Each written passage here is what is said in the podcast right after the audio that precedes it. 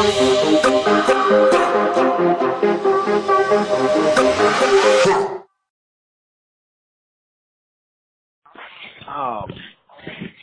again, because of the sake of time, we can't go through every nook and cranny of the body. But if you do a study of your body and you realize how you're wired, meaning the the nerves and the how how God created how God created this body and how the nerves take in energy, use the energy to send signals to to the brain that then create the the the, the ability for these five senses to trigger off to experience uh, the physical world. Then there's a part of us that when it triggers the solar plexus, it triggers the, the, the spiritual part of us. So we are, when the scripture says we are fearfully and wonderfully made, believe that. Believe that. Um, um, um, and as I told you, over the next few weeks, we, we're, we, we'll deal with the salat in the chakras. Um, if you all remember the chart without having to look at it, you remember the seven seven chakras. Three of them are perfectly aligned. Well, four of them are perfectly they're all perfectly aligned, but when you go into a particular position, which is prostration, no, not prostration, bowing over. Before you go into prostration and you bow over and we put our hands on our knees, then four of those chakras are in perfect alignment. And what we don't realize is, again, it is the energy that's coming into our bodies at the moment we're in that position. We come up from that position and then we go back down. We put our heads to the ground. And again, when you tie in the fact that Allah says face Mecca. Now, if we just deal with the traditional point, we'll say everybody faces Mecca because it shows the union and brotherhood of Muslims all around the world. That's a safe answer. But if you dig deeper, you actually find out it, it deals with the energy that's coming from Mecca that is energizing the entire energy grid. Again, this is why Allah tells us Mecca is the first of all cities. This is this is the power plant. And this is why God protects Mecca. This is why He has made it clear that nobody nobody can attack it, nobody can uh, distort it, and this is why, if you think about it, the Zionists have their targets on Mecca in Islam. Because this, I, I've said before, Islam is the one thing that stands in the way of them not wanting the monotheistic viewpoint. But then when you go a little bit deeper besides that, this is about energy. I told you, whoever controls Saudi Arabia and, and, and, and all that area you basically have absolute control over the entire energy grid. This is, this is beyond oil. This, this is dealing with our souls. So when when when we talk about they want our souls, they literally want our souls. That that energy that's empowering you. Okay, so quick question, and Sister Samaya, I'll start with you since you were the last one who talked. Uh, amongst secret societies, what is one thing that you are familiar with, if you are familiar with anything, that they all have in common, besides being secret societies?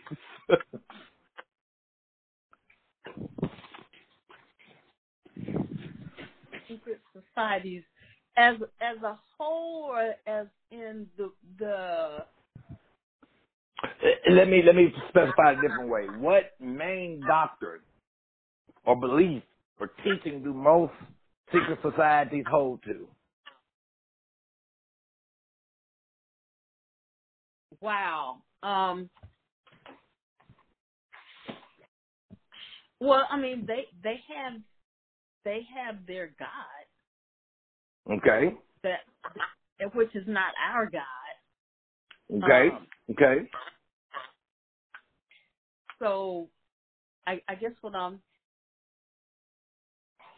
without, I guess, narrow being most secret societies I don't know if I'm wrong in saying this, they believe, and when I say they have their God, generally speaking, just just like those of uh, the I'm just gonna leave it like that. I mean, they, and it seems as though that whatever their God is, it always points back to a certain God or a certain. Okay. And I'm not saying God like I acknowledge them to be God, but they believe that that's the true God, the ultimate I got power. You. Okay. Got you. Got you. Okay. Sister Venus, what would be your viewpoint that uh, most all secret societies have in common when it comes to their doctrine and their beliefs? Okay. One of the things, one of the things I'm to say, they all live by the oath. The oath is, of course, one of the oaths, of course, from what you've taught us previously in the past is they put it in front of your face. They put it out there without actually letting you know what it is that they're putting out there, but it's out there.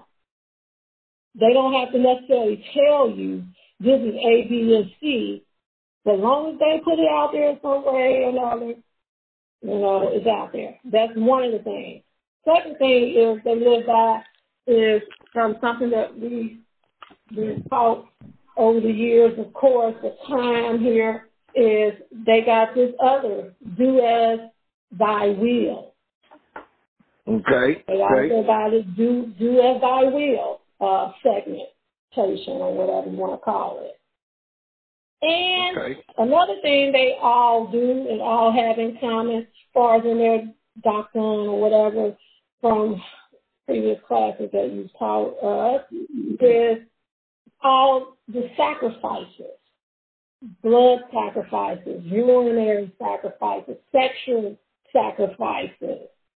They all go through all these the, the rituals of the sacrifice. Okay. Uh, okay. I can name a bunch, but I ain't gonna take up too much time. Got you, got you. Okay, Sister J. in your viewpoint, what did they all have in common?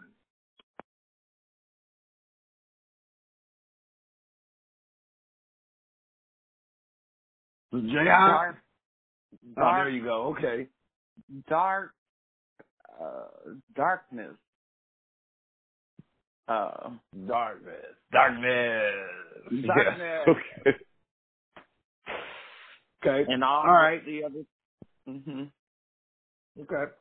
So all that we just said is true, but the one thing if you research secret societies, particularly the dark ones, that they all have in common, which is a common teaching, is the quest for immortality. Ah. The quest for immortality. They all are looking for the key to living forever, and they actually know the key to immortality, and they keep that key from the rest of us, which takes us back to the subject of energy. So, uh, uh, uh, before we get into the scriptures tonight, uh, uh, I'm gonna put this last thing in here. The one chakra that is the most, or I shouldn't say the most important, one of the most important is the crown chakra. And the crown chakra is the one that sits above the head. The man or the woman who can activate all six chakras, along with the crown chakra, has stepped into a an arena of almost becoming uh and when I say this, I'm I'm kind of saying like how Tina said it. Uh, said it. I'm not necessarily saying literally a god, but you'll get what I'm saying. Uh, a person who can activate that one literally becomes almost a god in that in the sense of uh, abilities. Um, they don't get sick. They don't age. Um, there's a man right now that has activated his uh, seventh chakra. He activated it some years ago. He's still alive today, but what's amazing about this man is there are pictures of him from 1930 something, and then there's pictures of him today, and this man is still alive somehow, some way. This man's still living, and the, the the crazy thing is he still looks the same way he did in a picture back in 1930 something. So so again, it kind of goes back to that when your energy levels are high, it can actually slow down the aging process. It can actually change the natural course of your body in a roundabout way. And that's why I made the statement on Wednesday night. You know, there are people who just have high amounts of energy and they don't really think about it that way.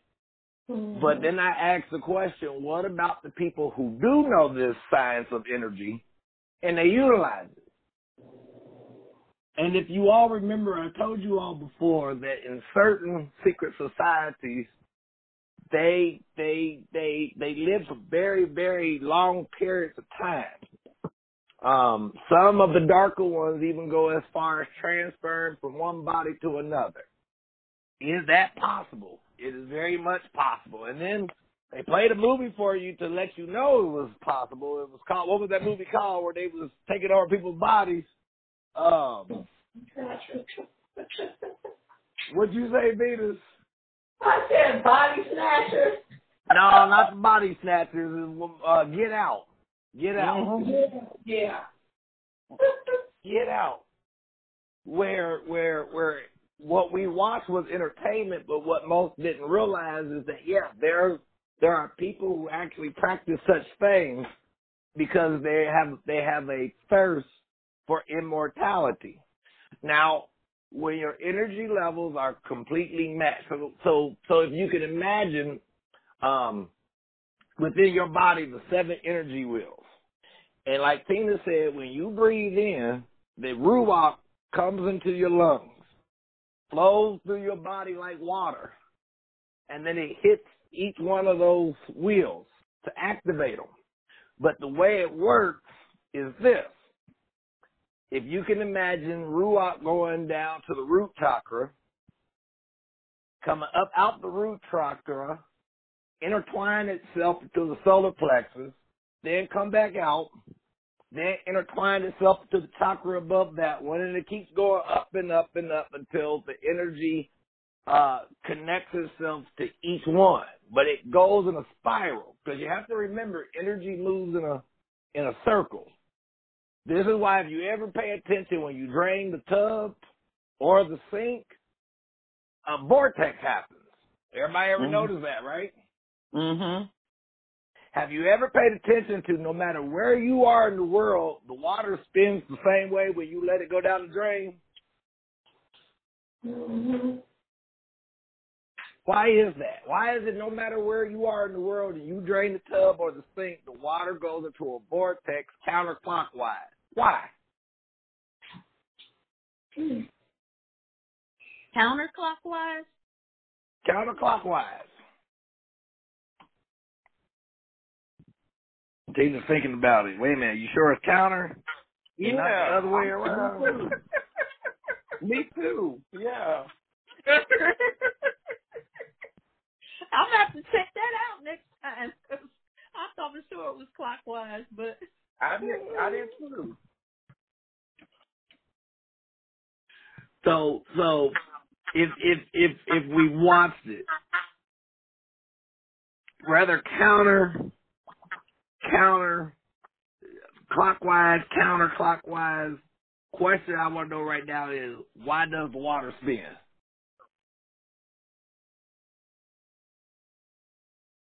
That's about why tornadoes spin, right? right. I mean, that's another question. Why, why do tornadoes it, It's like like when we when we look like when they show pictures, I don't know how true it is, but like in space, like the galaxy, uh, whatever the what they call it, the Milky Way, and all that, um, is circular motion too. And when and, and when and when portals open up, they do the same thing too. Got you, got you, got you. So does, does um does gravity have anything to do with it? Because gravity is energy. Is there a such thing as gravity? You told us a long time ago that there was that. If I'm not And that's why I brought it up. It is it's something to make you think. Is, is gravity an actual law? And what's amazing is if you look up the subject of gravity, it admits to you that gravity is a theory, not necessarily been proven. We just made up something to try to explain something that we couldn't explain. Okay. So, but then when you dig deeper into the sciences that nobody knows about no more, you actually find out, Sister Samaya, that gravity does not exist. In the sense of what we've been told gravity is. What causes what we call gravity is the continuous spin of the sun and the moon that creates this energy vortex. That's why I said the sun is a positive charge, the moon is a negative charge.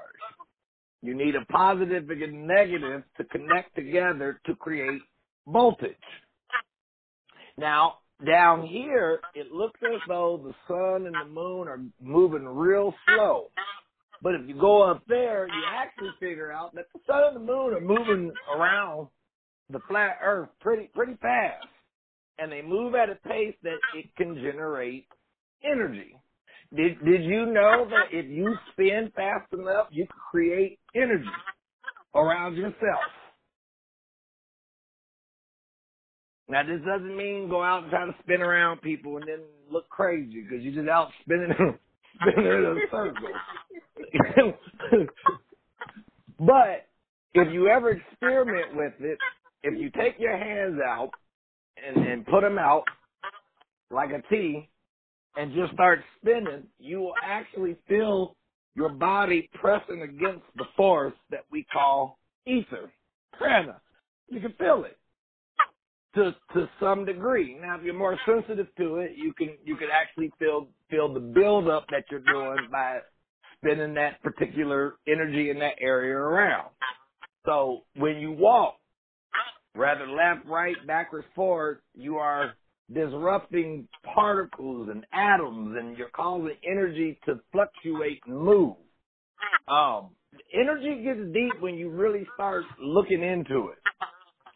So back to immortality. This is what they're after. And this is what they try to keep from us. But I want to show you this tonight. I've taught immortality in the past and just really never went into a lot of details about why I believed in immortality. Um, uh, uh, so first, let's deal with this. Surah 20. Surah 20. And we're going to go to ayat.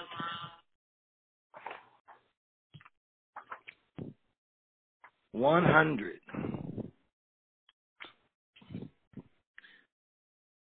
Or let's just go to one. One sixteen. I had twenty, and we'll start at verse one sixteen. Sister Jayhawk, can you read this one for me as I get ready for this other one? And I might stop you here and there. And when we said unto the angels, fall prostrate before Adam, they fell prostrate, all save Iblis. He refused. Therefore we said, O Adam, this is an enemy unto you and unto thy wife.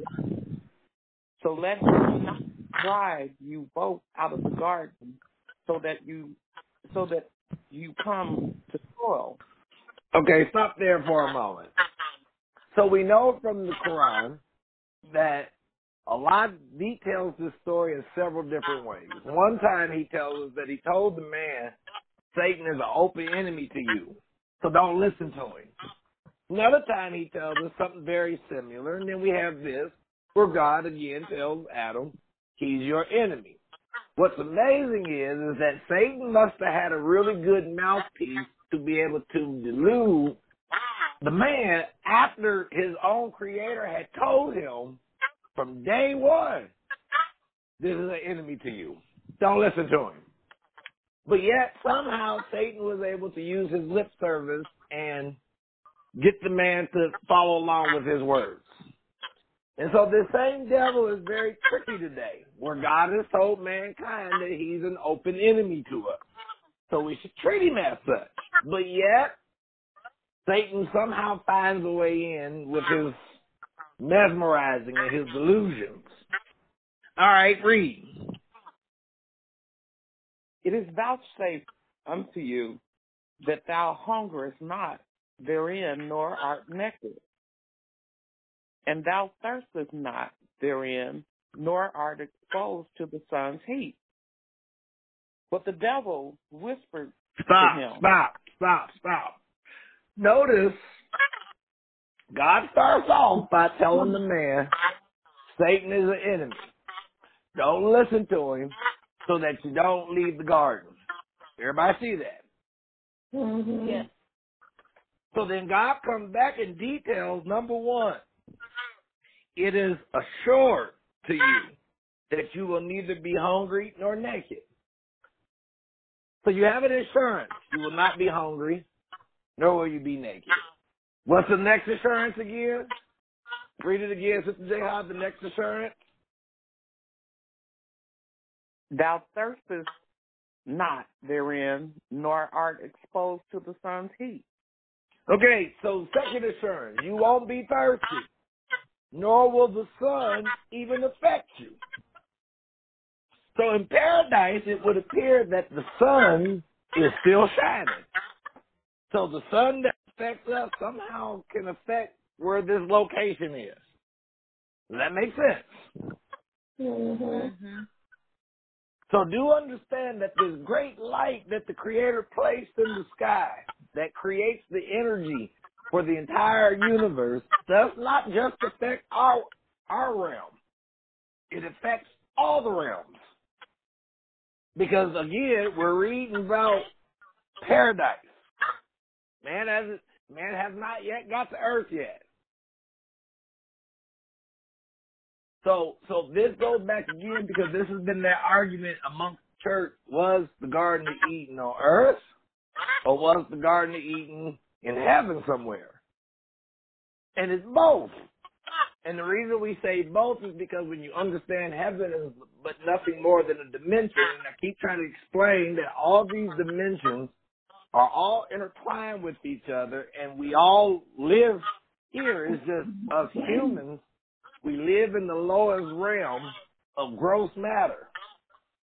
And this has been the goal, whether we realize it or not, it is to free ourselves from the matter.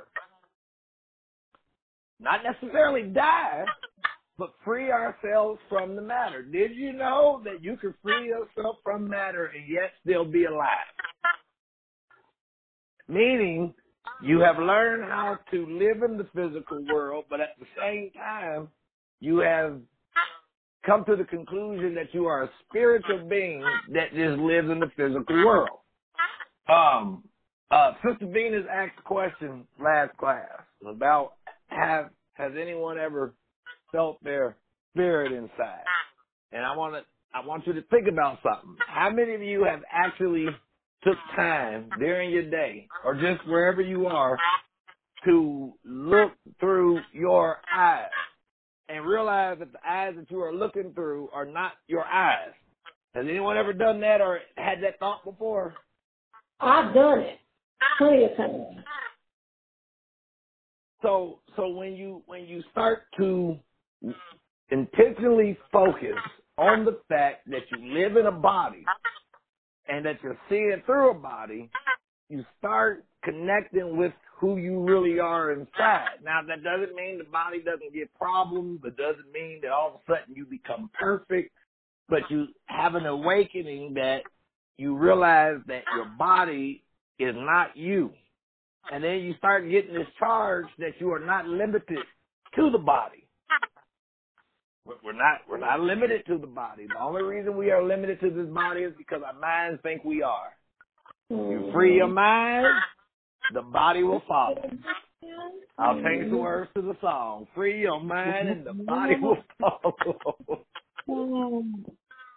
so, so, so, um, I, I brought up the energy flowing through each chakra. Now, if you can picture what I'm talking about, Sister J. if you could picture what I was talking about of the energy flowing through each chakra, what would it look like to you?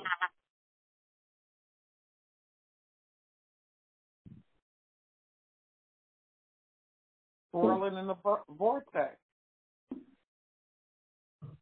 Say it again. Swirling around in the in the vortex. Okay, but the swirl is going through each chakra. Goes Mhm. in one way, comes out the other. Then goes up through the back way of the other one, comes out the front. Comes out, comes through the front one, goes out the back. Comes back through the other one, and it just intertwines till they're all connected. So you call that, that would look like a vortex to you. Sister Venus, how would that look to you? Well, um, the picture that I get, know this is probably an unusual type of picture, but have you ever seen like one of those, like the, the tube thing that is a long tube, but on each end they kind of go out like to the side, uh, like it's a a, a, a box or, or, or like a V shape kind of go. Mm-hmm. I, I, I see Okay. it as like a tube thing going in and out. But what I really wanted to say also to add to that when you asked that question, Sister Lord, I got to thinking about that that big bang of light. That Okay. picture that you showed us um, in one of the classroom, you know, PowerPoint thing. Okay, okay, okay, That yeah, that's okay, okay. Sister Samaya, what comes to your mind based on the description that I gave? Uh, wow. Based on the description you gave, Uh huh. you mean about the swirling and all of that? Of of the ruach swirling and connecting through each chakra. Yeah. Um, I have to say I kind of regressed on that one. Um, I got you. I kind of think of the energy as a form of, not a form of light, but, um, yeah, something radiant or radi- radiating or, um, yeah. Okay. Now, going back to something Venus said, keep in mind that with these sciences, one of the things they do, they put it right in your face. Therefore, they can't say fully they hid it from you because they showed it to you, but by keeping knowledge from you, you didn't see it. So most of us that grew up in church, we saw the chakras and we saw the energy wrapped around the chakras when we saw the serpent wrapped around a tree. The serpent represents energy. Now, when you get into the symbolism of these pictures that we call religious pictures, it, it gets, like I keep trying to explain, it gets into a deeper explanation. So the serpent wrapped around the pole is, the pole represents the spine with the chakras going down up, down it, and the serpent represents the energy. And this is why I've said in the past, when you understand the significance of the serpent, not what we learned in church and Christianity and through religion, but the true understanding of the serpent, you will now understand why the serpent has been dealt or, or given um, the title, uh, it deals with wisdom. Has anyone ever heard that the serpent deals with wisdom? mm, Yeah, he, he, uh, yeah. Okay. So the reason why the serpent is depicted as wise is because once the head of the serpent reaches the crown chakra and the third eye is open and the crown is open, this person now is tapped into the spiritual world unlike anybody, any other human. There's knowledge, spiritual knowledge that they can perceive. There are things that they know about people without knowing them. Um, again, the the higher you get in this energy, the more in tune you become with the other world. Um, me personally, just to test myself, just to see how high my frequency is, I'll do certain things throughout the day on purpose. Like, um, if I get mail, before I open the, the letter at work, I'll hold it in my hand and I'll try to use my inner self to look at the letter to determine what it is before I open it. And then once I get the information and I, I feel this is what it is, this is who it's from, this is what it's about. That, that's what my gut tells me. And then I open it and sure enough, and again, it's not every word, every detail, but it's enough that you'd be like, God dang, how did you know that? um, or sometimes when the phone rings, I won't, I won't flip it right away to see the who's on the caller ID. On the caller ID, I'll try to use my spidey senses, as I like to call it when I'm being funny, a spidey senses, so I can determine who it is calling before I look at the phone to see who it is calling. Um, and again, the difference of what I'm explaining versus what what dark people do is I'm not using it to show off. These are things that I do within myself just to show myself you you you're not crazy. You are fine tuning the ruach in you. But again, I don't go out in public and say, "Watch this." Give me your hand. You ate tacos for breakfast this morning. Whoa, how did you know? So oh. that that's the difference of what I mean by knowing you have these abilities versus abusing these abilities because you just want to show off and show people what what you can do with them. That's where you start going down a dark path. Yes, if you can look at people and pick up things about them, kudos.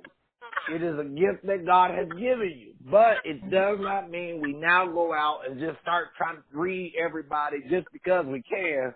So we can we can be popular. That's that's that's the one that can read people. Now, if God says say it, then we say it.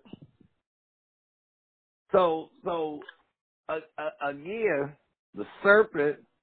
Um, ha, ha, have you all ever heard of the word kundalini? What's the word? Kundalini.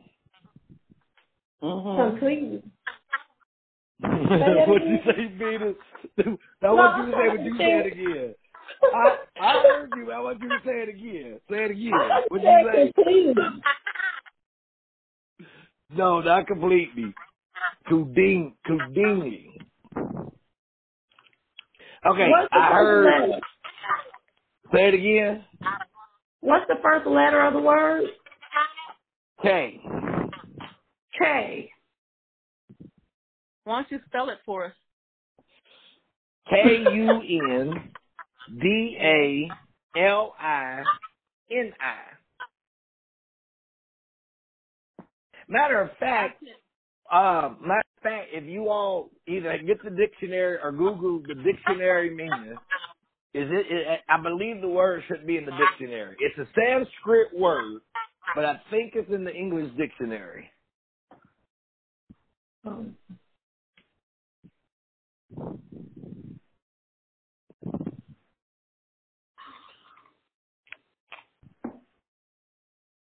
Now, as you're looking for it, keep in mind that the word chakra is a Sanskrit word also.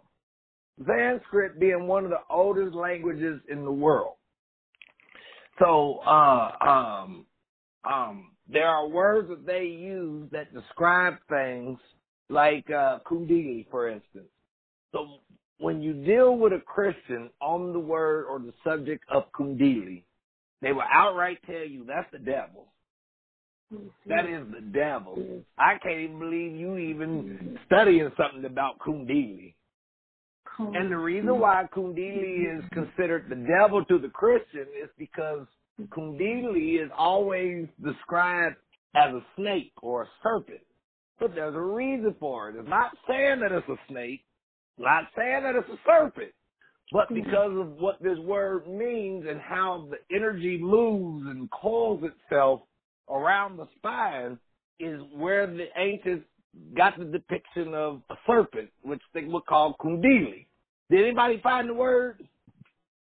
Mm-hmm. What do you got, Sister J. Hart? Kundalini is described as a sleeping, dormant potential force in the human organism. It is one of the components of an esoteric description of the subtle body, which consists of nod, nadis, energy channels, Nodded.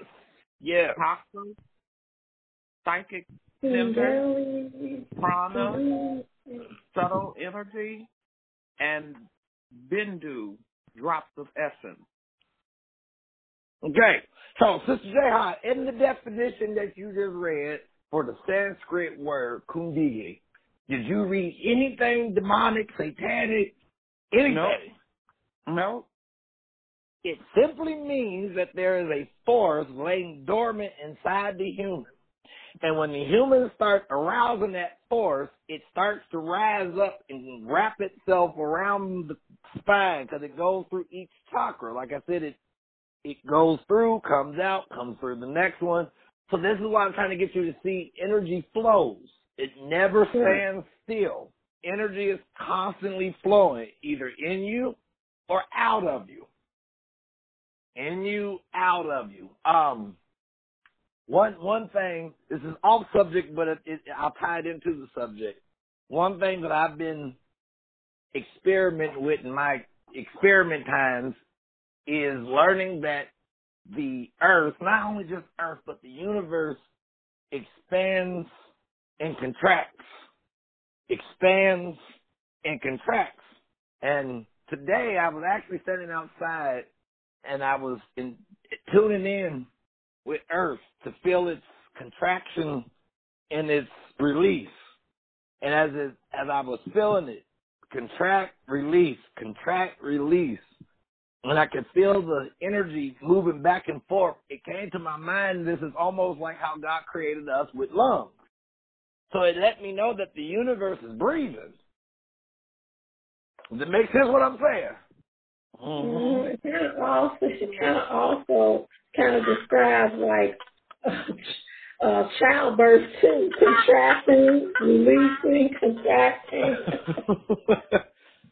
so, so, so, if you actually do a study on physics, science actually tells us that yes, Earth is expanding, but yet it contracts at the same time.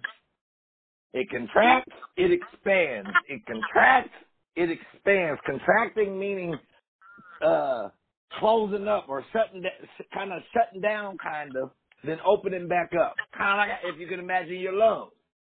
When you breathe in, your lungs expand. When you breathe out, the lungs contract. Medical lady, is that correct? Yes. Ouch! Ouch! Painfully scratch you? Yes. All right. Sister, Sister Beta, did you find Kundili? I did. What's it say for yours? I found, give me one moment, it said, I was just looking at this. It says, it's a intense energy surges through the body and spine or a milder sensation of energy working in some area of the body such as feeling, a tingling sensation in the brain, energetic intolerance, ability to tolerate certain people, your energy body rejects them. Okay. Now, I've been to places where they purposely tapped into this, what they call tapping into Kundalini. And it's amazing of the things that I observed. So for instance, I watched the person tap into it, and then all of a sudden they started shaking and and rocking back and forth, and and their hands were in the air, and they were kind of just swaying back and forth. And the next thing I knew, they passed out. They just they just it's kind of like being at church with just no catchers. Saw another person tap into it, and they started shaking uncontrollably, just shaking. And and and it basically seeing all these people shaking and walking around touching each other and passing the energy on from them to the next person. And then when they would touch that person that person would just start shaking and and and go into an, an ecstatic moment. Does that sound familiar to you all at all mhm yeah. Like yeah what you see going on in what you see going on in church for a lot of times So that's why I tell people, how do we knock somebody else's practices when we do the same thing, just call it something different? So in essence, mm-hmm. what I'm getting at is we are doing the same thing. We are dealing with the same energies, but because of the way we think about it, one's right, one's wrong. But when you sit down and put them together, they're both telling the same story just in a different way. So some people say, you know, that the power of the Holy Ghost hit me, Sister Tina, and I just felt a tingly sensation just right from the top of my head to the soles of my feet. And it just felt like this fire was just running all through me, and my body started shaking. It, you all get what I'm saying? Mm-hmm. Yeah. And this would be the same description a person who has tapped into what they would call kundalini, would describe to you happened to them. So in, without using the Sanskrit word and just breaking it down, what it's showing us is, is that there is a level of energy that we can tap into. And that level of energy causes such an impact on our bodies that our bodies react to them. Whether that be you fall out because you can't handle it, whether that be you start shaking, some cry, some laugh, it, it really all depends on the person and the, and the effects of the power on the body. So, so, so when when you are dealing with your energy, yes, there is a way that you can charge yourself up. That when you go around other people, your energy can affect other people. And I've already shown this from the negative point of view. So if I could be mad and then walk into a room mad, and then everybody can know something wrong with him because he just seemed mad. Just it's so the energy's so thick you can cut it with a knife, and it affects the entire environment. Uh, I, I remember once we were at church when we were over at the Volte, and I can't remember who it was that upset me, but somebody upset me, and I was in the office before I came out for the service, and I was heated.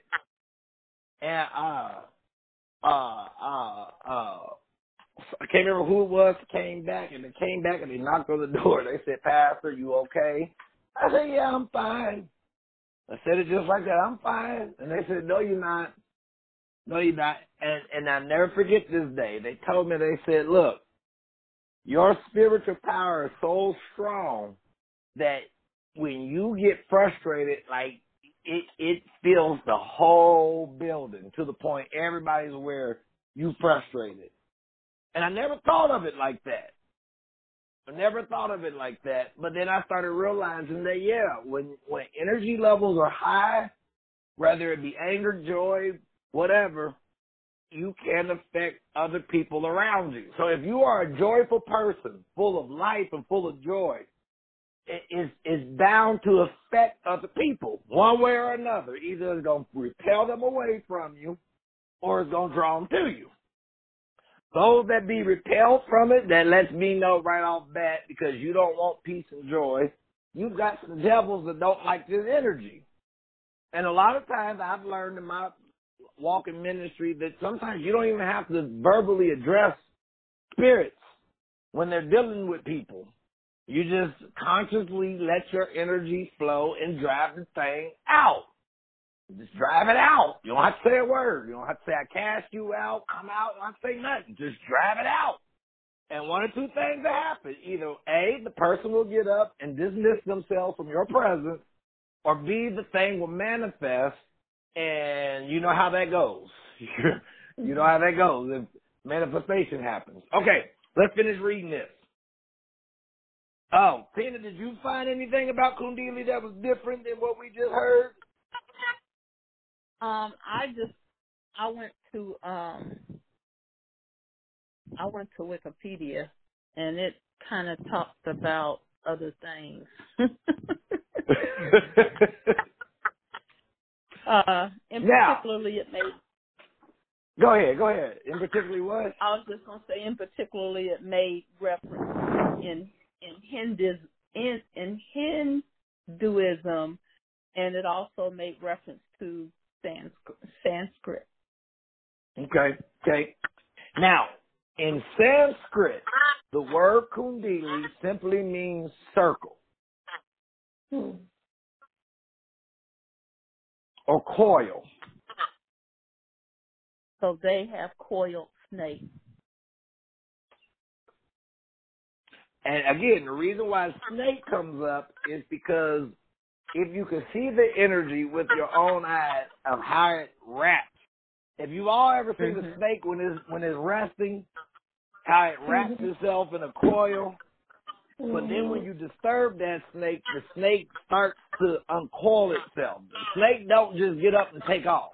It will uncoil Mhm. itself, then take off. So this is why the ancients chose this coil word because the energy wrapped around at in the root chakra. So it it, it basically lays rest in the root chakra and, and solar plexus. When you Can I ask you a purposely start agitating it, what'd you say, Venus? Oh, well, after you're done, I'll ask after you finish. I'm sorry. Oh, you're good. You're good. When you purposely start agitating that energy, purposely start agitating it. Now, is there scripture for agitating energy? There is. Your Bible says stir it up. We just never looked at it in the sense of what I'm talking about. So when you actually stir yourself up, you are agitating the energy. And I don't use agitation in a negative uh, light, but you, you get what I'm saying. You start probing at it. You start priming the pump to get get get it get it going. It's kind of like exercise. Before people exercise, they always do stretches and stuff like that to get the blood flowing, right? Mm-hmm. So it's the same thing with your energy. Sometimes there are things that you can do to stir yourself up to get the energy flowing. One being speaking in other tongues, where you can shut your mind down to dig deep down to your solar plexus and then get the energy agitated. And trust me, for those of us who speak in tongues or have ever experienced tongues, you know within yourself when you have reached the moment of praying in tongues that you have agitated energy in you. Mm-hmm. Okay? Sister Jihad, for example. Now, again, by our personalities, each of us are different and we react differently when our energy is agitated. Sister Jihad cries when her energy is agitated. So, so for me, when Sister Jihad starts crying, I know within myself, just from watching it for years, it's not necessarily that she's sad. It's not necessarily just she's happy to be in the presence of her Lord. The energy's agitated and is overwhelming her. And her bodily reaction to that type of energy is she begins to weep. Uh, uh, everybody's different of how we respond to energy. What we need to figure out though is how to react to negative energy because some of us we we we pop off. We we, pop off. All right, verse one twenty of Surah twenty. Can I ask a question real quick? Oh, I'm sorry, Venus. I'm sorry. Go ahead. I'm so sorry. I always forget you. Go ahead. anyway, um, when you when when you talked about the the coral, the coil, of the snake, how how it coils and wraps itself around. Is this something to? Well, I know this is a symbolic symbol, but you know, uh, of course, we all know about because you spoke about this before. Um, the the pharmaceutical sign with the snake coiled around that whole thing. The caduceus? Yes, that that that's what Yes. it's called. Yes, the caduceus is talking about the spine and the chakras. Now, Okay. if you pay See, that's what I that's what I was thinking when you were the whole time you were talking about this, and I said this. I just was thinking that this has something to do with that. Yes, very much. So, matter of fact, I'll describe it to you one more time to show you how it's right in your face, but if you don't know how to interpret a symbol. So, let me first say this. Remember, the subconscious, or what we call higher self or spiritual self, does not communicate with words. In English, like your mind and your normal conscious does. Subconscious deals with a language that deals with symbols, dreams, imagination, pictures in your mind. That's how the subconscious communicates. So, so subconsciously, when we see these symbols, they communicate to the subconscious, but they don't communicate to the conscious. And if one is not in tune with their subconscious, which is where all the data is, this is why I tried to describe before when a word comes from God, it goes first into the subconscious, and then the subconscious then passes that information on to the conscious, and then the conscious passes that information on to the mind. The mind then communicates with the brain, and then the brain sends the signal to the solar plexus, which then triggers the part where you feel it in your gut that you know something. Does that make sense? Mm-hmm. So, or I can say it a different way. Spirit communicates with spirit. Then spirit then flows and communicates that message to soul. Soul then communicates to the mind. Mind then communicates to the body. And then the body sends the signal to let you know you know something that you previously didn't know. So again, when we take away all the spooky spiritual stuff about how this works, do you see what I mean? It's more natural. It's just a matter of knowing how to operate it or pay attention to when it's operating so that you know how to just flow with it when it when it triggers. So so so we we made it more complicated than than than what it is. Um, so if you can imagine the caduceus in your mind, what you see is a, is a pole. Venus, how many serpents? How many serpents are normally wrapped around the caduceus? You said how many serpents are wrapped around what? Or how many serpents do you remember being wrapped around the caduceus? I believe it's two. Okay, and that is correct. Two. You have one serpent to the right and one serpent head to the left, but their bodies are intertwined as one serpent. And then at the top of the pole, what's at the top of the pole? See if y'all remember. What's at the top of the pole, Sister Venus? Um. Oh shoot. Um. At the top of the pole. I'm sorry. I'm sorry. I'm having a Rico moment over here. I, my mind went, Venus, you said, oh, shoot. And um, my mind triggered to the day that I sent a text out, and I don't know, I accidentally text somebody, and they text back with, leave, leave me the F alone and all that stuff. And I thought, And you it was me, I remember that. Yeah, and I'm thinking to myself, oh, wow, Venus. Venus, this is I. I didn't even know you talk like this. Oh, my goodness. Anyways, I'm sorry. That's why I said I, I had a Rico moment. I'm sorry. Go ahead, Venus.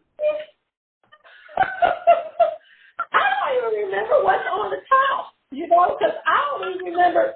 I only paid attention to the two serpents and the pole. Okay, okay. Sister Samaya, do you remember what's at the top of the caduceus? I thought it was a ball, but I Uh, but I went. and looked- some of the I- have like a little ball at the top of it. Some of them do. But go ahead. So um, I just happened to be looking at one. This one has like uh wings, like like Wings. wing uh, Wings. Wings. Now keep in mind that those wings those wings are symbolic. So now, if you had to try to interpret what you're seeing, Sister Samaya, whatever it is you're looking at, you described it what I wanted to hear, the wings. If you had to try to interpret what that means, what does it mean? The wings. Hmm.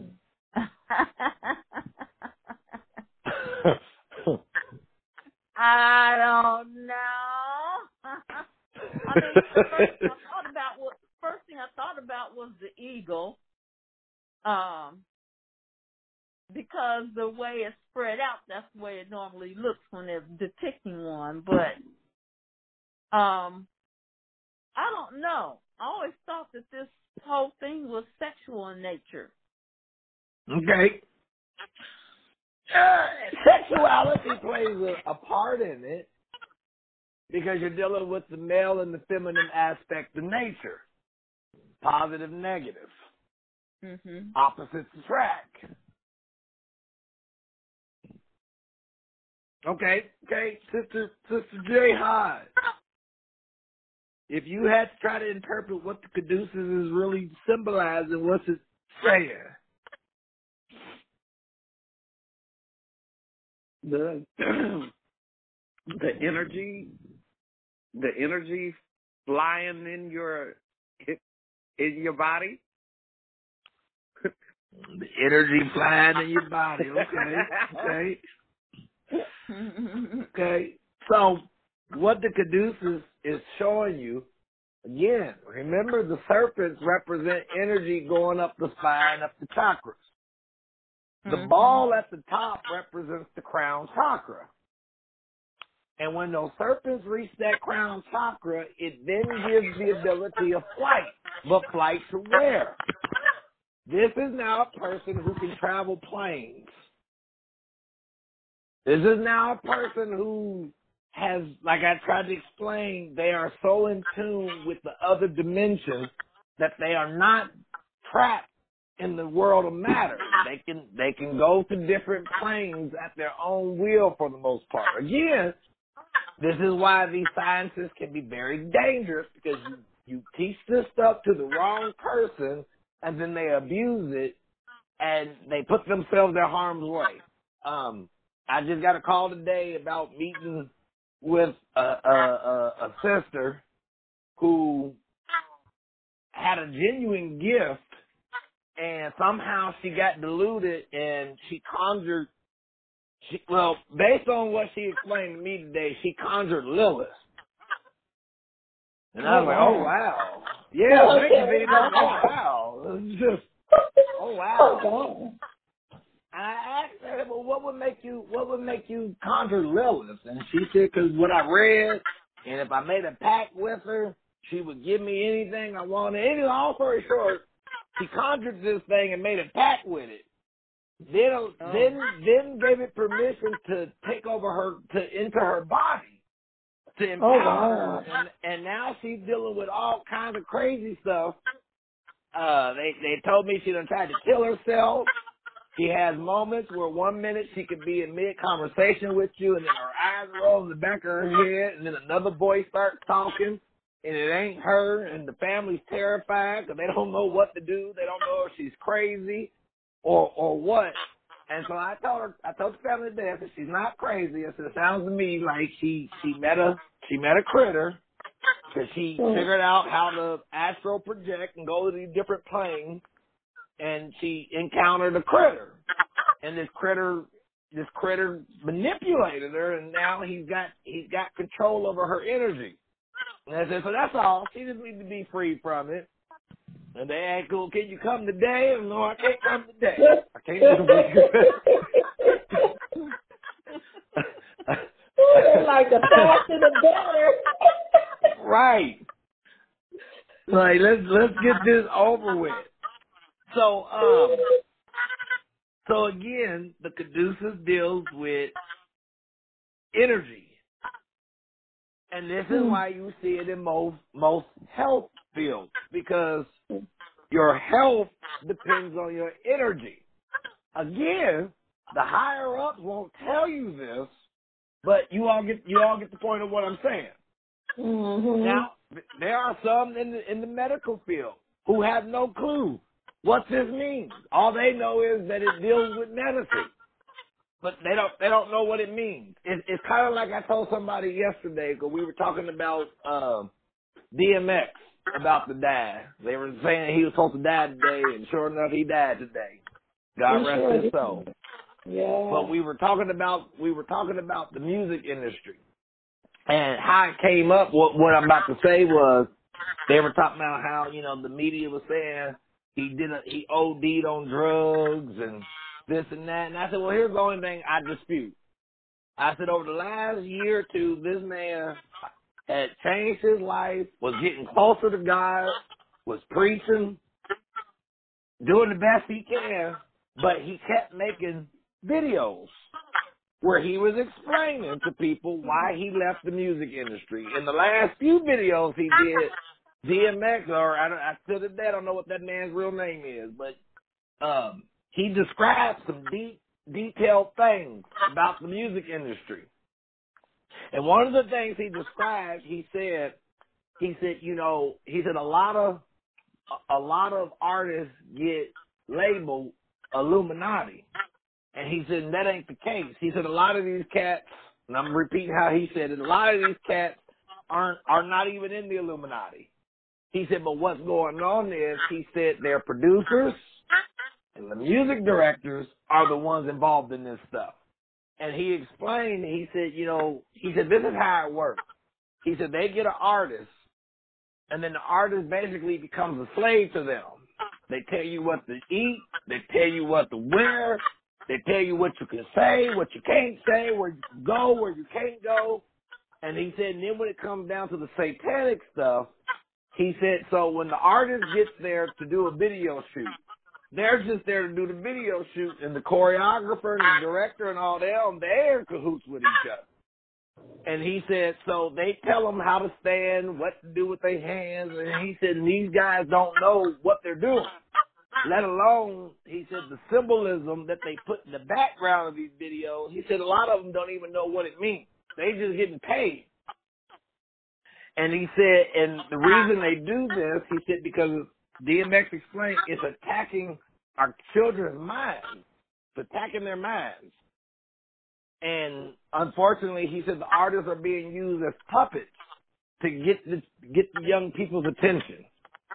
And um, uh, and so I was telling the people, you know, it's awfully funny to me how every time a music artist tells the truth about what's going on in their industry, they end up OD somewhere. So Mm, my question was: is is is everybody in the music industry? Is that how they died? They just OD? You know, me and mom were talking the other day because I can't remember how I brought it up about Robin Williams, and she said, "Well, you know Robin Williams, there we go." I said, "Since We- when?" You was talking about you was talking about you didn't like uh the new Jumanji. Oh yeah, I didn't like the New Jumanji because that ain't that ain't how the original went. And mom said, uh, I, I told mom, I said they should remake it, and she said, well, it wouldn't be the same without Robin Williams. I said, no, all you gotta do is just call him up and put him in the movie again. Mom said, Rico, you know Robin Williams is dead. Since when? Did nobody tell me nothing? And I, I argued mom up and down that Robin Williams ain't dead, so I looked it up. And sure enough, they said he committed suicide. And I just was in unbelief about it. Like, I, I don't know. I heard nothing about this. So Mhm. I asked mom, I said, Mama, what did he kill himself for? Mom didn't know. So I looked it up and as I was looking, I was seeing all these posts about how the Illuminati killed him. Even his wife had made statements and so on. So, but the ultimate thing they had was why he killed himself was because he had dementia. And I was so confused. So, dementia makes you kill yourself now? Hmm. They ain't never said And I'm not making fun. What you say, Sister Jayon? They ain't never said nothing about uh he had dementia. That's what they tried to say. But anyway, this is what the caduceus actually represents. Is dealing with this word kundalini, or the force that is residing in every human being that just needs to be activated. Jesus called it being born again. So when you're born again, as as as as Scripture talks about, or being born from above, as I keep trying to explain, is the reactivation or the reconnection. You you you you got access to that force. It's just a matter of stirring it up. All right, read verse one twenty, please. The twenty. But the devil but the devil whispered to him, saying, O Adam, shall I show you the tree of immortality and power that wasteth not away? Okay, so so what did the devil ask him? Did he want to know?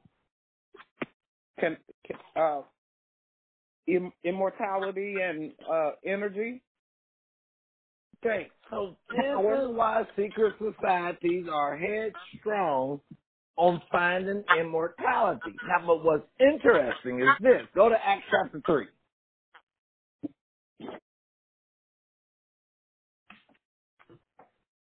Energy is life, and life is energy. Depending on how Acts chapter, chapter three. Acts chapter 3. I'm sorry, Acts chapter 13. Acts chapter 13. Don't hate me.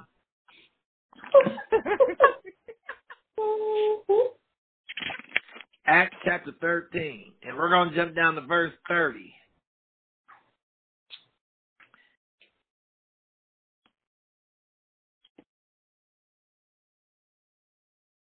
Well, 34. Start at verse 34. So it says, and as concerning that he raised him up from the dead, now no more to return to corruption, he said on this wise, I will give you the sure mercies of David. Wherefore he saith also in another psalm, Thou shalt not suffer thy Holy One to see corruption. And for the second time, we won't go back to this psalm, but I will confirm that there is a psalm that does talk about the Holy One coming, but that he would not see corruption, making reference to Jesus. For David, after he had served his own generation by the will of God, fell asleep and was laid with his fathers and saw corruption. But he whom God raised again saw no corruption. Be it known unto you, therefore, men and brethren, that through this man is preached unto you forgiveness of sins, and by him all that believe are justified from all things which they could not be justified by the law of Moses. Beware therefore lest that come upon you which is spoken of in the prophet. So stop for a minute. The context that we read thus far is dealing with the resurrection of Jesus. And without rehashing that whole story, we know the three days, the three nights, and then he gets up, he leaves the tomb. The part that I want you to focus on is where it says here, Beware therefore lest that come upon you which is spoken of by the prophet. What was spoken by the prophet? Verse 41. Behold, you despisers, and wonder and perish. For I work a work in your days, a work which you shall in no wise believe, though a man declare it unto you. So, apparently, what's being quoted here is a prophecy that talks about despisers and those who would wonder because God would do something that would be so unbelievable that even if a man tried to explain it, you you you you're not gonna get it. So let's go back to the prophecy so you see clearly what why this is being brought up. So go to uh Hab- Habakkuk chapter one.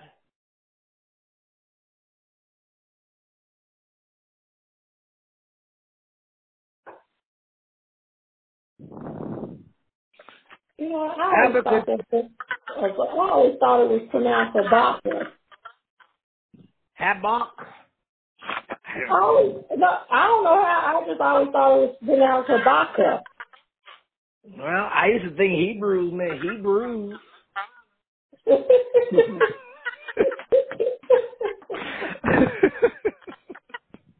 That's being silly. I'm sorry. You get it? Hebrews. Hebrews. Yeah. Not the woman brews, Hebrews. right. Okay. How, how about, however you say this man's name. And we're going to look at verse 5. Where God tells the prophet, Behold, ye among the heathen, and regard and wonder marvelously, and, wonder marvelously. For I will work a work in your days which you will not believe, though it be told to you. Jump down to verse 12.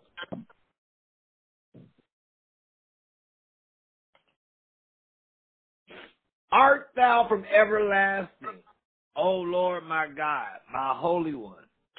We shall not die, O Lord. Thou hast ordained them for judgment, and O Almighty God, thou hast established them for correction. In verse 12, where it says, We shall not die. This is the work that is being described that God says in those days they won't believe. We shall not die. Now, even today, when you bring up this subject of immortality, that there will be a generation that will not understand death in the sense of what we understand death. Even today, people feel gawk or laugh about it. Um, and as I always say, when you understand what the scripture tells us about immortality, is is not for everybody. It's not saying nobody's gonna die, but it is saying that there will come a generation that will not go. So let me show you something else. Um, go to John 11.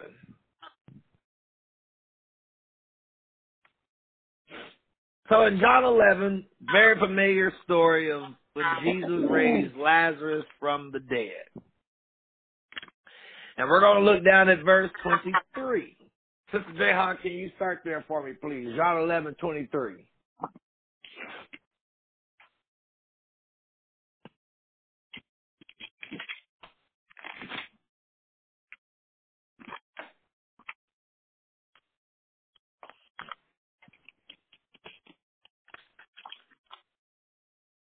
Jesus saith unto her, Thy brother shall rise again. Martha saith unto him, I know that he shall rise again in the resurrection at the last day. Jesus said unto her, I am the resurrection and the life. He that believeth in me, though he were dead, yet shall he live. And whosoever liveth and believeth me shall never die. Believest thou this? She said Okay. unto him, Stop there. Stop there. Stop there. So just with those few verses that you just read, what did Jesus say?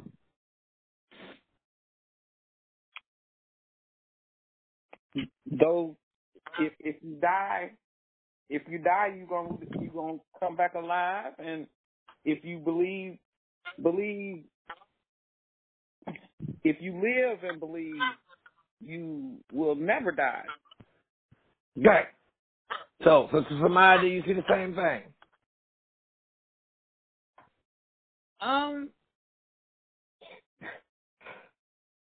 I think when he says, I am the resurrection and the life, I think that as we live through him, that is life, everlasting life.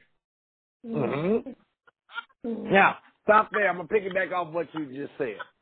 So, one thing that we need to understand, and we heard it while we were walking in Christianity, but it's the same thing today.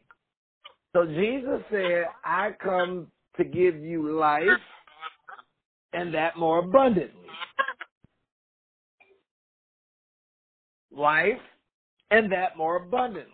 So, Sister Samaya, when you hear that scripture, what does that interpret in your soul when you hear Jesus say, I come to give you life and that more abundantly?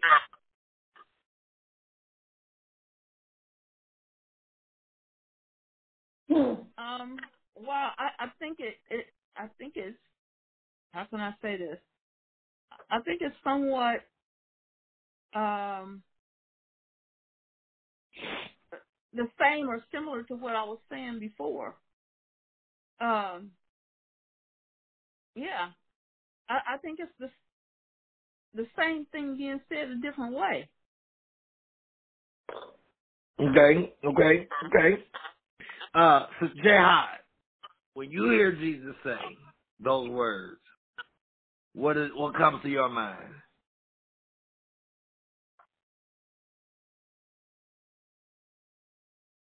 That he's trying to tell her that he is he is the I'm trying to I'm trying to find the right word.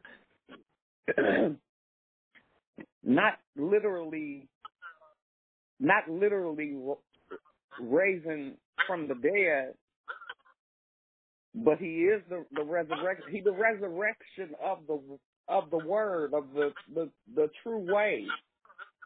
Okay. Okay, and this is Venus. Um, one of the things that what I get when he says I come to give you life and more abundantly is it's the fact what really stands out to me is that okay, we all know that we all are living and we have life because it's clear aspect that we all are, breathing and, everything. But I think that it takes it a little step more further because since we're talking about the energy and the ruach and things of that nature, I I think in this aspect, Jesus is saying that even though you you have life, but you don't understand the real true life that I've given you, far as this energy, the spirit, the spirit of man that's in you that can rise above everything in this physical aspect form of life that we call life. Okay. And Okay. I guess to truly live, to truly live your life is to truly be free. Okay. Now, we've all heard this ah. scripture pretty much all of our church life. Yes. We've all heard it over and over again. Jesus came and said, I come to give you life and that more abundantly, right? We Right. read it, mm-hmm. but we don't quite understand what Jesus was saying because we tried to interpret this with a Western mindset and we didn't quite catch what Jesus was saying. So let me prove something to you and we'll close with this tonight and we'll pick it up on Sunday. So go to Matthew 10. Sister Samaya, not Sister Samaya, Sister Venus, are you in a position to tell me a, a Greek word tonight? Yep. Okay, so Matthew 10. hmm So in Matthew 10, we are going to look at verse 30. Um, let's look at verse 37. Actually, let's start at verse 38 for the second time. Verse 38. So verse 38 in red, Jesus says, And he that taketh not his cross and followeth after me is not worthy of me. He that findeth his life shall lose it, and he that loses his life for my sake shall find it. Pretty straight to the point, right? Mm-hmm. Mhm. But here's this key word life. Remember, Jesus said, I come to give you life, and that more abundantly. So here we have Jesus saying that uh, uh, if a person finds their life, they'll lose it. But if a person loses their life, they'll find it. So, Mhm. Sister Venus, can you tell me what the word life is there in verse 38? Mhm. It is G five five nine zero. It's Pasukaha, P S O O K H A Y. I don't know if I said Or it right. another way of saying it is just psyche. Okay, psyche. Okay. And the definition says breath, the breath of life, the vital force which animates the body and Wait a minute, where where you at? Wait a minute, where are you at? Where are you at? I'm reading the file, the the file definition. Which which in verse thirty nine? Did I say thirty eight or thirty nine? You said 39. I'm at 39. And it's You giving you what what what word? It gives the word psych, psyche, What's- what's-? Go ahead. The translation is P-S-U-C-H-E. Okay. Now I want you to go down to strong. So we're in the right word. Okay. Psyche. Okay. Psyche. I wasn't Now- reading, now yeah, I wasn't reading the, the strong version. I got you. Go straight to strong. Okay. Okay, it says from breath, that is, by implication, spirit, abstractly or concretely, the animal synthetic principle only thus distinguished on the one hand from which is the rational and immorality, immoral, immorality soul, and on the other from which is male vitality. Even of plants, these terms thus exactly correspond retrospectively to the Hebrew and heart, life, mind, soul of you. Okay, so remember when we did a study on psyche, psyche pretty much goes back to the mind. Mm. The mind. That that animal that animal part of you, mind, is life. So when Jesus said here, he who finds his life shall lose it, and he who loses his life shall find it. If I interpret the word psyche to what we call psyche today, mind, what Jesus said was, if you lose your mind, you'll find it. But if you find your mind, you'll lose it. Okay. Think and ponder on that for a minute.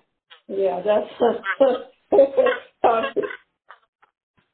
Ponder on that. If you lose your mind, you'll actually find it. But if you find it, you'll actually lose it. Does that make any sense to you, Sister Samaya?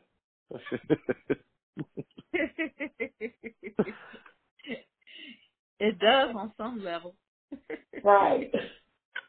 You gotta get crazy. So- so, so to take all the, the the confusion out of it, what Jesus is saying when it comes to your mind, if you really want to find who you are, lose yourself.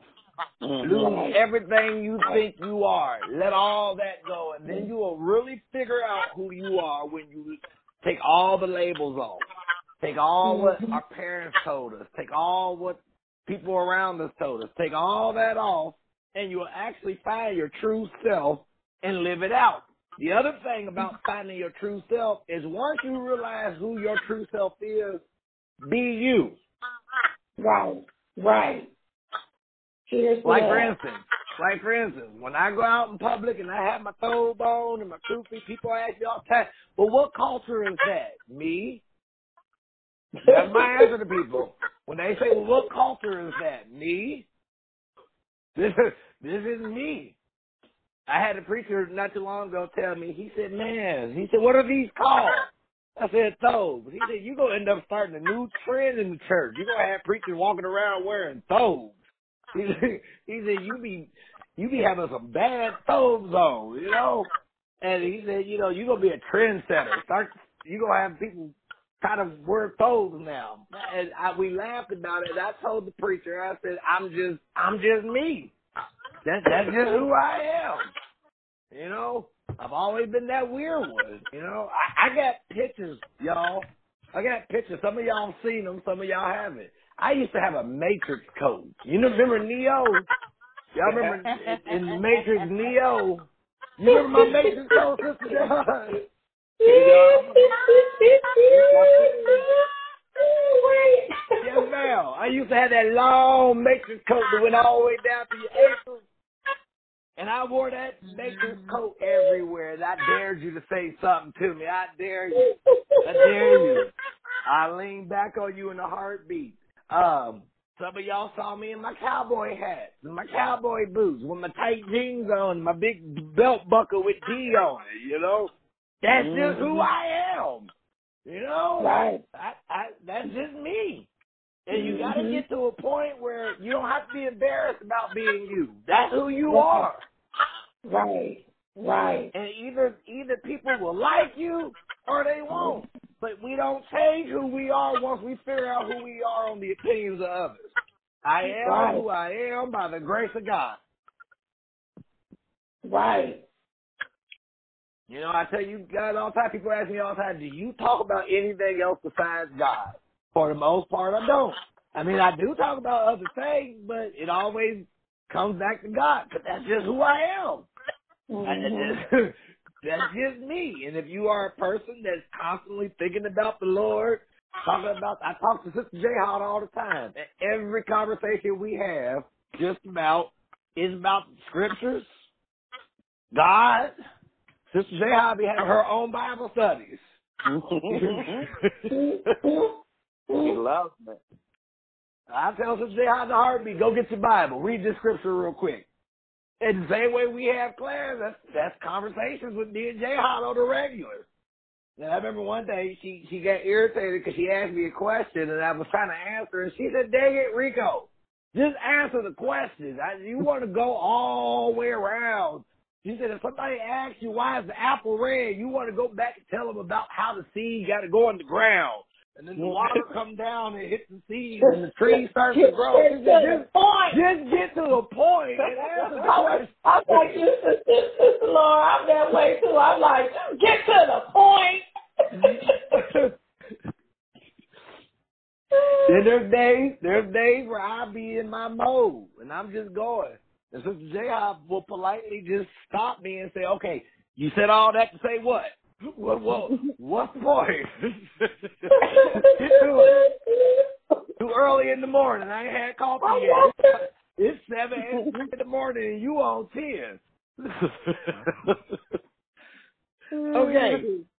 So so so you see Jesus is talking about uh if you lose your life, you gain it. I'm sorry, if you lose your life yeah, if you lose your life, you gain it, and if you gain your life, you lose it. But we see this word life is psyche. Now I'll go over to John 10.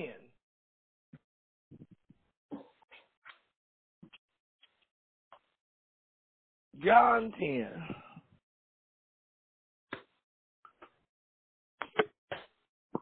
and we'll start at verse 7. So in verse 7, it says, then said Jesus unto them again, Verily I say unto you, I am the door of the sheep. And you know what? Let's go up to verse 1 because I want you to get the context of this. I'm going to kill two birds with one stone as we end this tonight. Verse 1 Verily, verily I say unto you, he that entereth not by the door into the sheepfold, but climbeth up some other way, the same is a thief and a robber. But he that entereth by the door is the shepherd of the sheep. To him the porter openeth, and the sheep hear his voice, and he calleth his own sheep by name, and he leads them out. And when he putteth forth his own sheep, he goeth before them, and the sheep follow him, for they know his voice. And a stranger they will not follow, but will flee from him, for they know not the voice of strangers. This parable. So now we know that the story of the sheep and the door is a parable that Jesus was saying. This was not literal teaching. He was given a parable. This parable spake Jesus unto them, but they understood not what things uh, were which he spake to them. Then Jesus said unto them, Verily I say unto you, I am the door of the sheep. And and that ever came, all that ever came before me are thieves and robbers, but the sheep did not hear them. I am the door. By me, if any man enter in, he shall be saved and shall go in and out and find pasture. The thief cometh not but for to steal, kill, and destroy.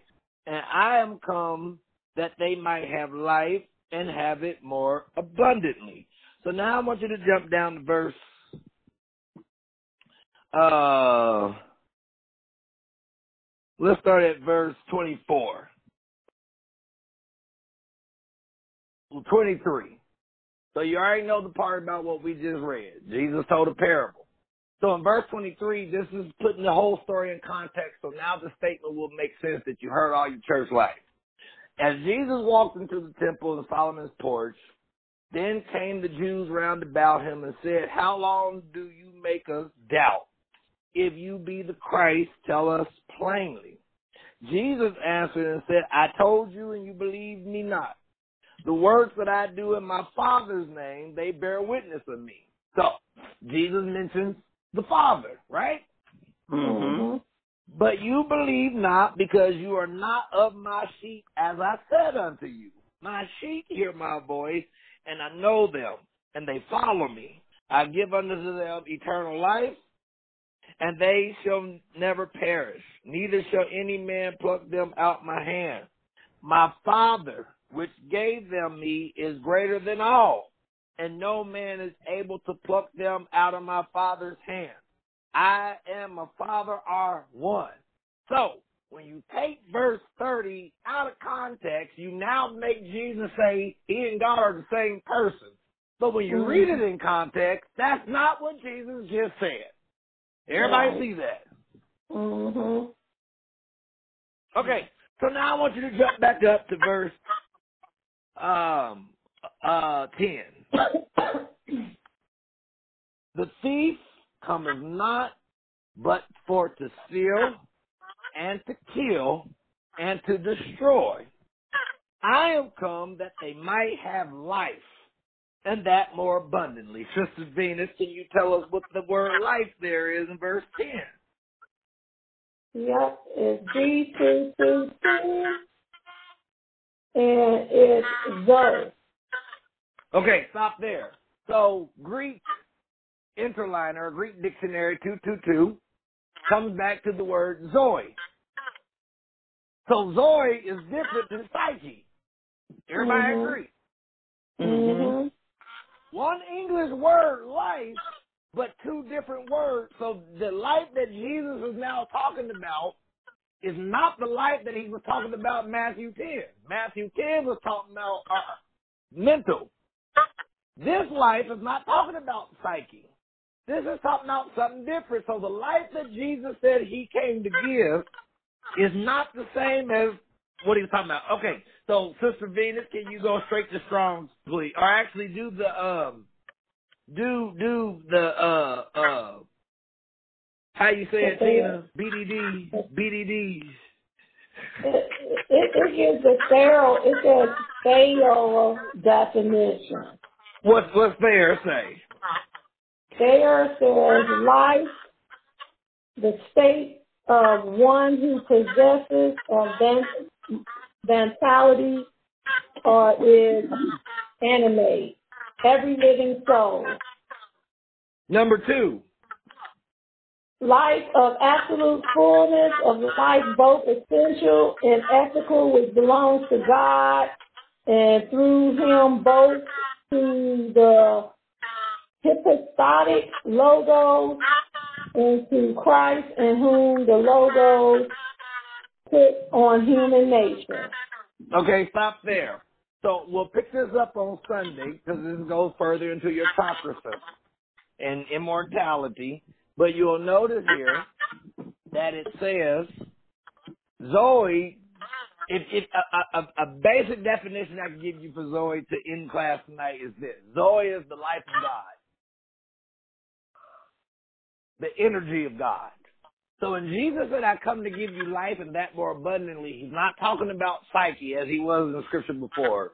He's talking about a higher type of life, the God type of life, the God type of energy. Other words, I have come to infuse you with the God energy. And not only just infuse you with it, but make you abundant with it. And if you remember before Jesus departed, he breathed on his disciples and he told them, receive ye Mm-hmm. Holy Spirit. And this is before the day of Pentecost. So in other words, a reconnection took place to the breath. And when you understand your reconnection to breath, not just breathing. See, Tina said something earlier, and, I, and I'm piggyback off of that. There's a difference between just naturally breathing and then intentionally breathing.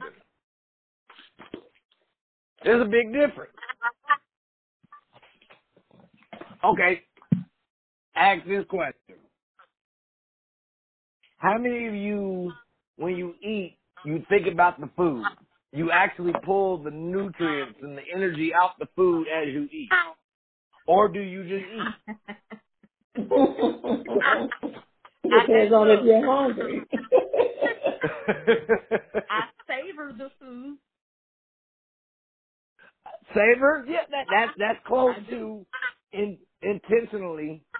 Uh, uh, you know, like for instance, even in eating, we don't eat properly. Most people, we don't know how to chew. There is a particular method of how we are to chew our food to get all the energy and nutrients out of it. When you just bite and swallow, you you missing the energy that you need. right. Mhm. Mhm. I get that. Now somebody would say, well, that sounds more like a health kick than it is spiritual. But you miss it. Our spiritual life has to be balanced out with our physical life. If my body is unhealthy, I cannot truly enjoy a deep spiritual enlightenment. I can only go so far. But if my health is intact and my spiritual health is intact and they balance out, you, you all get what I'm saying. Mm-hmm. So even with eating, when we don't eat properly, it can mess us up. The same way with breathing. You can breathe automatically, which is what the body automatically does, or you can step into intentional, intentionally breathing, which kind of goes back to what Tina was saying when you go into meditation and then you purposely breathe a certain way to take in prana, hold the prana in, let the prana flow through the blood veins, let the prana sink into the chest, and as the air is in your lungs, extract the extract the life out of it. Mm-hmm. When you intentionally do this, you begin to realize how different you feel. If you just even meditate for 15 minutes and focus on your breath, focus on your breathing, by the time 15 minutes is over, I promise you, you'll feel the difference. You'll feel the tingly sensations. You'll feel all that. There's more to breathing than what we've been taught. Okay? Um, um, so last thing I want you to do is this. I want each of you to find the object in the room that you're in. Any object in that room, find it. Sister Jihad, you got an object? Yeah, got it. Everybody got an object that you focused on? Mm-hmm. Okay, so for one quick moment, I want you to think on the object. Just think about it. What it is, how it feels, how how it came about. Now, in the midst of you thinking about that object, now I want you to interrupt your thought and I want you to now think about what's thinking about the object.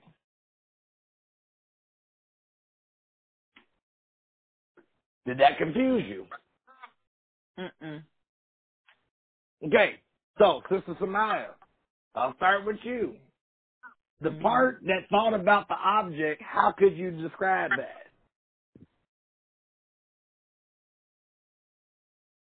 Well, the part that thought about the object was thinking about the thought. the thought.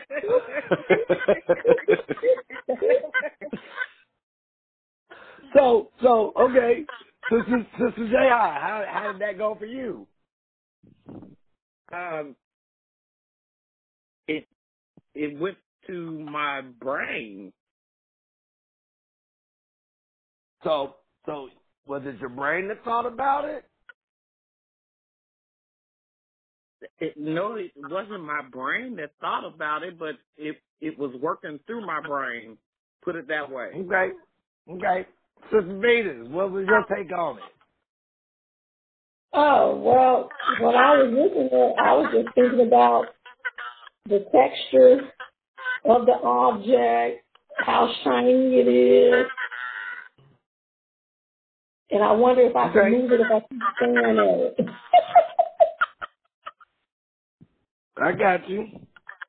Um, so the part that I told you to think about what was thinking about the object was to get you to realize or kind of in tune yourself with yourself. Sister Samaya said it very closely. The thought thought about how did you say it, Samaya? Say it again. My thoughts were thinking about the thoughts. Okay. So the thoughts thinking about the thoughts. And what this was to try to kind of push you to, and we'll we'll pick it up a little bit deeper on, on Sunday, is by thinking about what was thinking about the object that caused you to have the thoughts, you realize that there's something internal in you that can that can be the medium of observing things and analyzing and then interpreting to you what it is you're looking at. So for the fact that you were able to think about what you were, I, I done got tongue tied. Uh, you were able to look, think about what you thought about Right. from a different perspective lets you know that your thoughts and you are not the same thing. But there is a part of you that analyzes the thoughts that then interprets those thoughts to you to tell you what we would call reality is or is not. Hmm, so hmm. therefore, going back to your energy, depending on what energy is flowing through your wheels, will also affect perception. If you have dark energy flowing through you, your hmm. perception will be dark. Yes. Yes. If you have the pure life of God flowing through you, your perspective on things are going to be from a God-like mindset. So even your energy affects your thoughts. So this is why it is important to learn how to protect your own energy. Protect it. How do you do that? We'll get into that a little bit deeper on Sunday. But learn how we're gonna learn protect your energy. Protect your energy. Okay. So um tomorrow night I will send you all out a text. I believe based on my charting. Hold on, let me look real quick.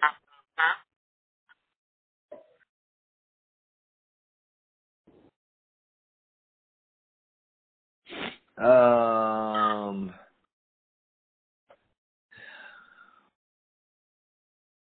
tomorrow at what's today? Today's the ninth. Friday night. Today is the ninth. Mhm. So the moon, the moon will rise. Um,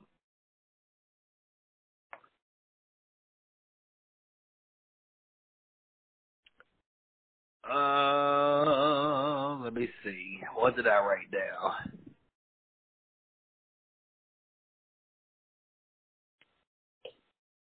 Have you all noticed that the moon's been out all day here lately?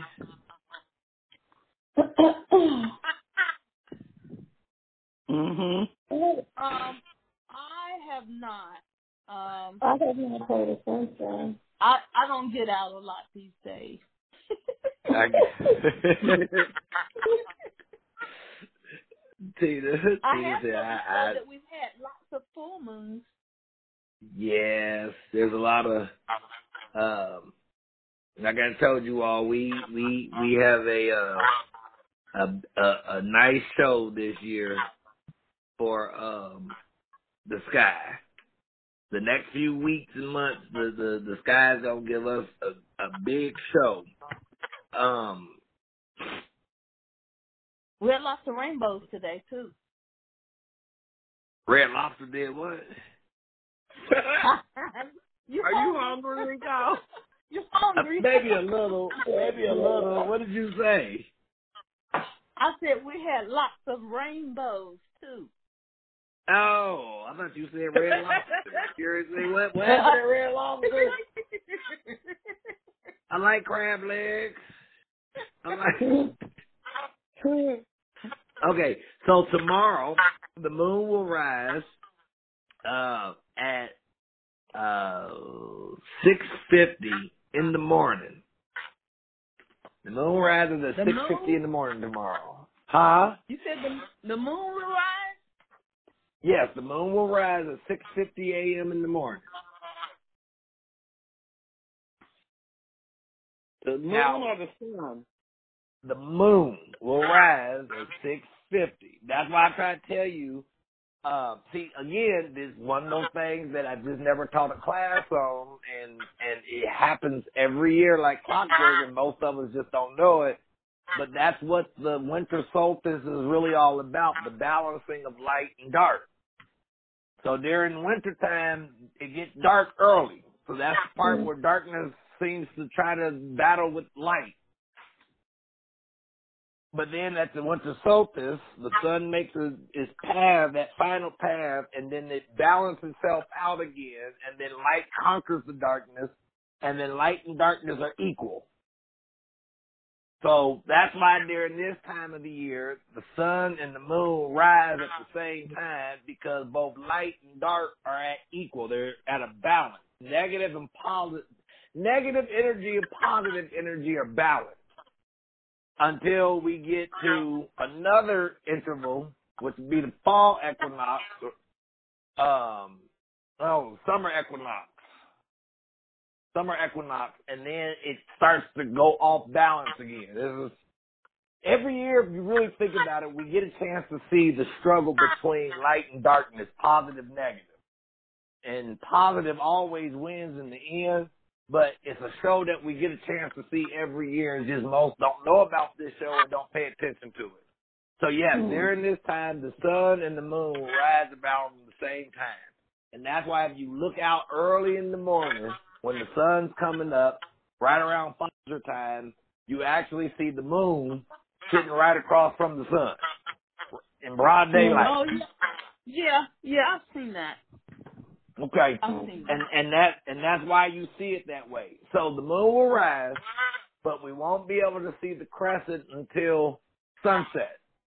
Once the sun sets, then I'll be able to determine if we're gonna have a crescent or not. Now I can tell you now by looking at the, the sky yesterday and looking at it today, it's gonna be a 50-50 because of the fact that we got storms coming in. And if it's cloudy, we won't be able to see it. But mom, mom brought it to my attention that this might be one of those years that God does what He did that one year when we were out and it was cloudy, and I asked God, just let me see it just one second, and the cloud moved away just for a quick second, Uh-huh. and we got a chance to see that crescent for like one second, and then all of a sudden the cloud came Right. back, and it was like it, it, it never happened. It's like, thank you, Allah. That was so special. I felt so special Yeah. that year. yeah, keep the party going. We're going to let him go and see this crescent. Keep the party going. So, but anyways, Mhm. um, either way, I'll send a text tomorrow evening um, after the sunset to let you all know whether we will start fasting Sunday morning or Monday morning. Um, I again stress to you all, if you physically cannot do the month fast, do not stress yourself to do it. And if you can't do it because of health reasons or whatever reasons, do not feel bad. Do not beat yourself up. It is the intention that God looks at. So if you intend to do it, but because of medications or whatever the case is, you can't fully do it, do what you can do, and Allah honors that. Amen. We we not doing the whole condemnation thing. And if you don't fast, and if you ate while the sun was still up, you're you're, you're going to uh uh uh hellfire for you. Hellfire for you. I want I want us as a group collectively this year to truly experience the spiritual dimension of this fast and not be focused on if you're doing it right, doing it wrong, is it just I want to focus on that this year. I want us to focus on really letting our hearts connect with God and really tapping into his energy and experiencing this for ourselves this year. So that by Amen. by midway through this fast or by the end of this fast, we each have some type of testimony uh, from day one up until by the time we're done of things that we've experienced different in ourselves of getting closer to God and His Spirit. Amen. Amen. Amen. All right. So we'll finish the rest of this on Sunday. Everybody get some rest. Tina, you back? You back in Columbus, or you still here? Uh, no, I'm in Columbus. Actually, I see a text from you right here that I guess I didn't see this earlier. I was wondering if you had. Um, yeah, I just I just saw it now. Okay. Yeah, so um I'm in Columbus and this is gonna this year is gonna be different for me because I usually have the solitude of my own home, you know, and um that you all know what I'm dealing with and on top of that I'm dealing with smoke, cigarette smoke, which makes me, you know, nauseated. So it's gonna be a challenge. It really is gonna be Right. a challenge. But I have a desire. I want to do it. So I Amen. just want to, you know, do it. You know, uh, so we'll see how that goes. I'm, I'm glad you prefaced it with what you said. You know, um, but I realized going into this, it's going to be quite a challenge. Amen. You got Kingdom Embassy family standing with you, and, and and we praying you through this. And but do know this: there is no arena that God has put you in that He didn't already have pre-planned to put you in. And obviously, Allah knows you can deal with this, and He has mm-hmm. trusted you with this match, and He has put you in the mm-hmm. ring with the opponent. So, Tina. And go to black belt on it. Just go black belt. That's all you gotta do. Just go black belt. Just go straight black belt on it. Yeah, so I hear you. so so I pray for each of us this be a successful fast for us. Now again, whether that means you fast every day for the month, whether that means you only did two weeks out that however we do it, that's between us and our creator. What matters the most is I want us all to get a little closer to Allah in this season. So by the time this fast is over, we're not the same person we were on day one by the time we get to day 30. Amen. Amen. Amen. I told a lot the other day I want to have a Sister Tina experience this year. One, I think it was the year before, Tina had did uh Ramadan, and she was talking one day and was saying by the time I think it was about day seven we had got to, and you were saying how how refreshed you felt, and you know, it was like your your clarity was open, and I'm like yeah, that that's that's the testimony I'm saying this year. Okay. Yeah. This is not. Yeah. Yes, may we all have it. Yes. Amen. Mhm. And then the one thing I'm focused on, and that's why I said over the next few weeks we will break these chakras down. One of the main things I'm focused on is allowing each chakra to be touched and activated so that the spiritual side of this person can really come forth the way God intends it to become uh to come forth. And um, Amen. and and and, and inshallah, we will be successful in tying scripture to chakra so that you all understand it is scriptural and we we are all comfortable and we realize it ain't the devil and this is something that God has invited us to so that we can become more spiritual people. Yeah. We call it metaphysical, call it whatever we want, but it is really I just want us all to get closer to God. Yeah. Amen. Amen. All right.